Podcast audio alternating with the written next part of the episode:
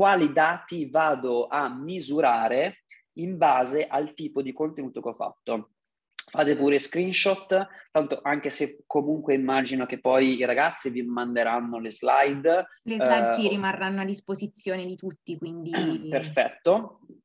Ok, quindi confrontate le risposte che voi avete dato, ascoltandomi mentre parlavo, eh, con, con, questa, con questa slide. Questi sono i parametri che io consiglio di andare a guardare per capire se avete centrato o meno l'obiettivo di quel post che avete fatto. Poi, partiamo semplici. Il mio consiglio è partite semplici con faccio un contenuto che ha questo un obiettivo specifico. Poi, più prendete la mano, eh, più diventate bravi a eh, gestire quel singolo obiettivo e più potrete incominciare a giocare con gli obiettivi, mischiandoli tra di loro, per esempio. Potreste tranquillamente creare un post che vi permetta di raggiungere due o più obiettivi insieme. Ma questo io consiglio di arrivarci piano piano. Iniziate con a produrre un contenuto che abbia come obiettivo la crescita, follower, un contenuto che abbia come obiettivo principale l'awareness, farmi conoscere da altre persone senza neanche chiedere nulla in cambio, voglio solo farmi vedere un contenuto che abbia come obiettivo la community, cioè consolidare il rapporto con le persone che già mi seguono e farle interagire, parlare con loro, ad esempio.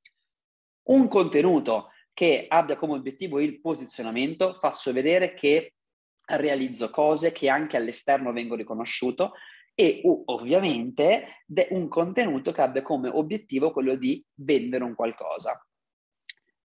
non è niente da vendere? Può essere anche la vendita di uh, un qualcosa che non è tuo, quindi se sei un influencer un creator è fare un contenuto sponsorizzato. Tutti questi cinque obiettivi vanno bilanciati all'interno della tua strategia, del tuo piano editoriale. Quindi come possono tutte queste cose aiutarmi, e qui concludiamo e poi lasciamo le domande, aiutarmi a migliorare il tuo profilo? Esercizio, perfetto.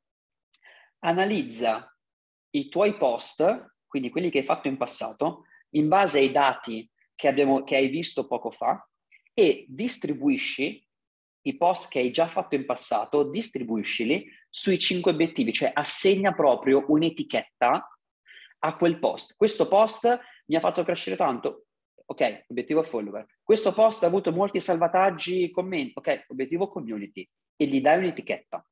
Dopodiché trovi, li raggruppi e dici, questi sono tutti i post che mi hanno fatto crescere, quindi obiettivo follower. Questi sono tutti i post che mi hanno aiutato a migliorare il rapporto con la community e li metti lì. Questi sono i post che mi hanno aiutato a posizionarmi nel mercato e li metti lì e così via, anche con la vendita e con l'awareness. Una volta che li hai divisi in gruppi, vai a guardarli e dici, ok, in questi post dove sono cresciuto e mi hanno aiutato a crescere, di che cosa parlavo? Quali sono gli argomenti che ho trattato? Qual è il modo che ho utilizzato per comunicare questo argomento e fai questa, questa, questo ragionamento per tutti e cinque i gruppi. In questo modo ti sei trovato quali sono i macro temi che puoi trattare se vuoi raggiungere quell'obiettivo specifico. A questo punto ti manca che cosa? Il come lo sto comunicando. Quindi identifica quali sono gli elementi comuni dei post andati meglio in questo gruppo, perché all'interno del gruppo follower ce ne saranno alcuni che hanno performato veramente bene e altri che sono dentro quel gruppo ma hanno performato peggio.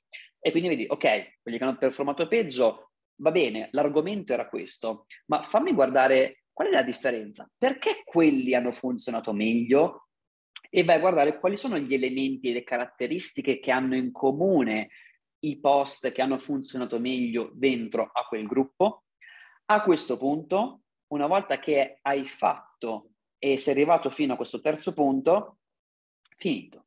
Hai praticamente la, lo scheletro di quello che può essere il tuo piano editoriale con cui andare a pubblicare contenuti sul tuo profilo Instagram.